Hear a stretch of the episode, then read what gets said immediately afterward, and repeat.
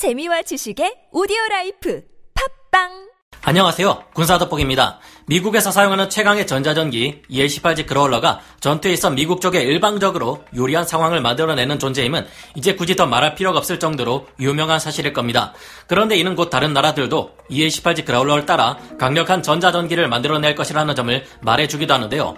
역시나 베끼는 데는 이 나라를 따라갈 곳이 없습니다. 역시나 이번에도 대륙 국가는 상대편의 전자전기를 그대로 따라하면서도 자신들이 더 잘났다 뻐기고 있으며 베꼈다고 해서 부끄러워하는 모습은 전혀 보이지 않고 있는데요.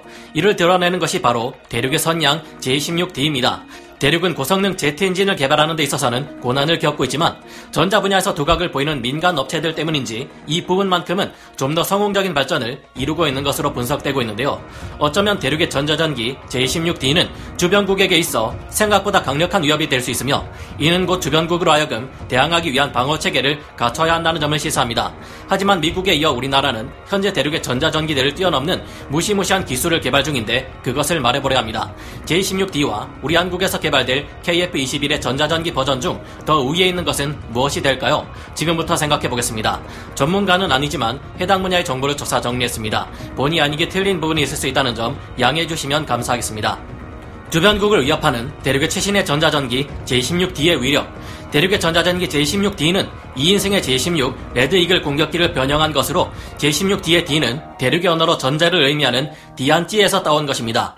J16 레드 이글은 러시아의 수호이 30 MKK 플랭커를 기반으로 한 대륙의 J11 전투기를 F-15E 스트라이크 이글을 컨셉으로 개량한 전투기인데요. 대륙판 F-15E라 불리는 J16 레드 이글은 성능이 꽤 만족스러운지 남부 전구에 실전 배치되어 대만에 상당한 위협이 되고 있습니다. 이를 개조해 만들어낸 J16D는 다른 전투기 들과 함께하며 에스코트 제밍을 담당하는 본격적인 전자전기가 될 것으로 알려졌는데요. 적의 레이더를 눈뜬 장님으로 만들어버리는 위협적인 전자전기가 탄생하게 된 것입니다.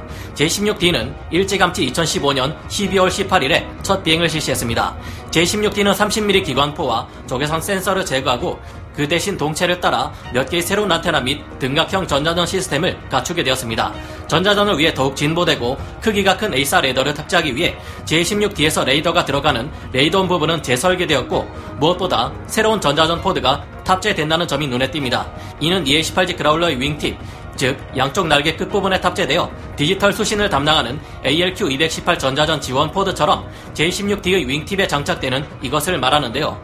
EA18G의 윙팁 부분과 전방 동체 및 후방 동체에 탑재되는 ALQ218V2 수신 시스템은 넓은 수신 주파수 대역폭을 작은 대역으로 나눠 신호를 잡음으로부터 분리하는 역할을 합니다. 이것들은 적이 발산하는 레이더의 주파수를 분석하고 그 위치가 어디에 있는지 파악하는데 큰 도움을 주는 것으로 알려져 있는데요. 디지털 수신 시스템을 구성하는 여러 장비들은 같은 기체에 장착되는 A4 레이더, RF 장비들과의 주파수 간섭을 완화시키는데 필수적인 장비이기도 합니다. 대륙의 공군에서 자신들의 최신의 전투기가 어떤 성능을 가졌는지 자세하게 알려주는 경우는 잘 없기에 이 정도가 파악할 수 있는 확실한 정보라고 할 수 있는데요.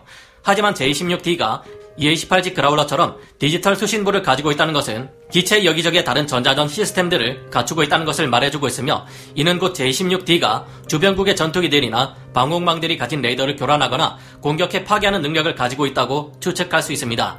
J16D가 이 기체의 전파를 교란시키고 레이더를 방해하는 기능을 극대화시켜주는 또 다른 전자전 장비를 탑재하고 있을 경우 J16D는 방해 전파를 발신하는 jammer와 대레이더 미사일까지 사용해 상대편의 레이더를 공격할 수 있을 겁니다. 그렇다면 J16D는 날개와 동체 아래에 두세 개의 jamming pod를 장착할 수 있을 것이며 이 각각의 pod들은 각자 다른 레이더 주파수에 대비해 최적화되어 있을 텐데요. 이 jamming pod들은 아마도 능동형 전자주사식 위상 배열 AESA 기술 또한 사용할 것으로 추측되고 있습니다. J16D가 여러 개의 전자전 장비를 탑재한다 해도 최대 중량치까지 무장을 탑재한다면 나머지 6개에서 10개의 hardpoint에 기본 무장을 장착할 수 있을 것으로 보입니다. 필시 이 무장들 중에는 적의 레이더를 노리는 대레이더 미사일이 장착되겠죠. 대륙은 적의 레이더를 향해 날아가 이를 파괴할 수 있는 세 가지 종류의 다른 대레이더 미사일을 보유하고 있습니다. CM103 미사일은 62마일, 즉 99.7km의 사정거리를 가지고 있으며 176파운드, 즉 79.8kg의 탄두를 가지고 있어서 해상과 지상의 목표물을 향해 정확히 날아가 공격하는 기능을 가지고 있는데요. 또한 러시아의 KH-31P 공대지 미사일의 복제품인 YJ-91이라 불리는 대레이더 미사일을 개발 중입니다.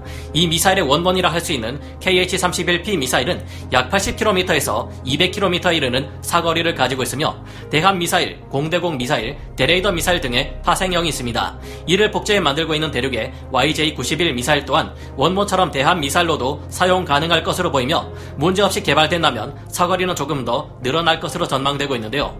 대륙판 암람 미사일이라 불리는 PL-12 대공 미사일에서 파생된 LD-10ARM 또한 J-16D가 사용할 가능성이 있는 대레이더 미사일입니다. 실제 성능에는 논란의 여지가 있으나 어쨌든 PL-12는 유효 사거리가 100km를 넘는 것으로 알려져 있으며 LD-10은 이를 기초로 나온 대함 미사일입니다. J-16D 또한 J-16 레드이글이 탑재하는 대부분의 무장을 탑재할 수 있는 것으로 알려져 있기에 전자전 이외에도 어느 정도의 기본적인 전투 성능을 발휘할 것으로 보이는데요. 그렇다면 미국과 우리는 어떨까요? 인공지능을 활용한 최첨단 전자전 체계를 활용하는 미국, 그리고 이를 따라가는 한국.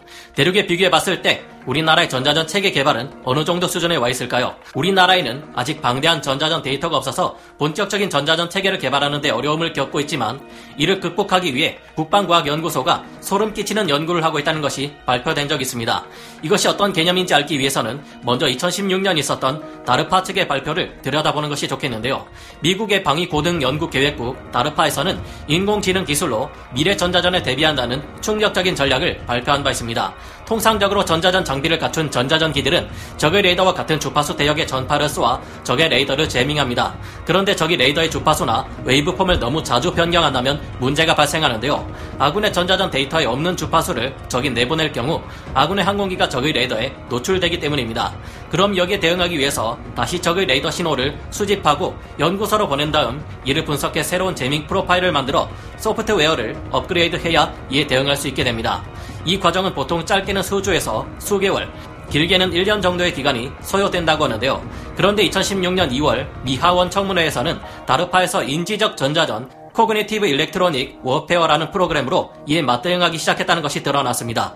인공지능을 이용해 실시간으로 적의 레이더 전파를 수집해 분석하고 실제 작전 중인 아군 전자전기가 비행 중에 적의 레이더에 딱 맞는 새로운 제밍 프로파일을 생성하는 무서운 기술입니다.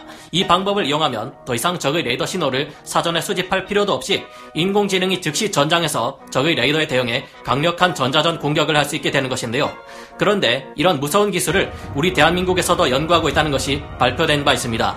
2016년 국방과학연구소에서는 미상신호 대응 자율형 재민 기술이라는 과제로 시제 업체를 공모한 바 있는데요.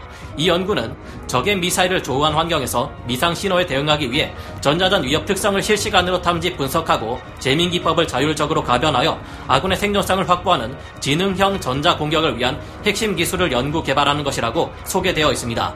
다르파에서 발표한 그 전략과 거의 비슷한 인공지능과 결합한 전자전 체계를 말하는 것임을 단번에 알 수 있는데요. 개발 기간과 예산은 16년 7월에서 19년 11월까지 41개월의 기간 동안 52억 4천만 원이었고 여기에서는 인공지능에 해당하는 machine learning 방법을 개발하고 있다는 것도 알 수 있었습니다. 이 연구의 성과는 잠수함 쪽에서 먼저 나왔는데요. 20년도 주식회사 빅텍에서는 잠수함용 전자전 장비 연구 개발 과제를 성공시켜 금상의 영예에 올랐고 5천만 원의 상금을 받은 바 있습니다. 이는 미국과 같은 극소수 국가들만이 가진 기술로 적의 항공기와 함정, 레이더 등에서 방사되는 위협 신호를 수신 분석하여 즉각 대응할 수 있도록 지원하는 전자전 장비라고 하는데요. 이번 연구 개발에 성공한 기술은 향후 차기 잠수함인 장보고 3 및 장보고급 잠수함 성능 개량에 적용될 예정이며 인도네시아에 수출되는 잠수함 등 다양한 잠수함에 적용할 수 있도록 할 것이라고 하는데요. 이와 같은 연구를 공군의 항공기에도 적용하게 될 경우 많은 시간과 노력이 추가로 필요할 것은 분명 하겠지만 아군의 전자전 전력을 크게 증강시켜 줄 수 있지 않을까 생각됩니다. 현재로서는 꿈 같은 이야기입니다만 정말로 실시간으로 적의 레이더 전파를 수집 분석해 공격까지 가능한 기술이 KF-21에 접목될 수 있다면 그때는 정말로 일명 EA-KF-21G라 부를 수 있을 만한 최강의 한국형 에스코트 제밍 전자전기가 탄생하지 않을까 하는 기대로 가슴이 두근두근합니다. 하지만 이것만으로 점점 더 강해지는 대륙의 전자전 전력에 대응할 수는 없습니다. 최강의 전자전기로 불리는 EA-18G 그라울러마저도 이것 한 대만 있다고 해서 적의 방공망을 모두 무용지물로 만들 수는 없으며 이 점을 알기에 미국은 원격 전자전 지원을 위해 대형 전자전기를 함께 운영한다고 볼 수 있겠는데요. 그리고 골치 아프게도 대륙에서도 마치 미국이 과거에 그랬던 것처럼 J-16D 말 말고도 무수히 많은 전자전 전력을 갖춰나가며 위협적으로 성장하고 있습니다. 설령 우리가 질적인 면에서 앞선다 해도 그 수많은 물량을 감당해낼 수 있을지 우려될 정도인데요. 다음에 기회가 되면 이에 관해 좀 더 알아보고 왜 우리가 우리 스스로의 전자전 전력을 평가함에 있어 냉정해야 하는지 생각해 봐야 할 듯 합니다. 오늘 군사 돋보기 여기서 마치고요. 다음 시간에 다시 돌아오겠습니다. 감사합니다. 영상을 재밌게 보셨다면 구독, 좋아요, 알림 설정 부탁드리겠습니다.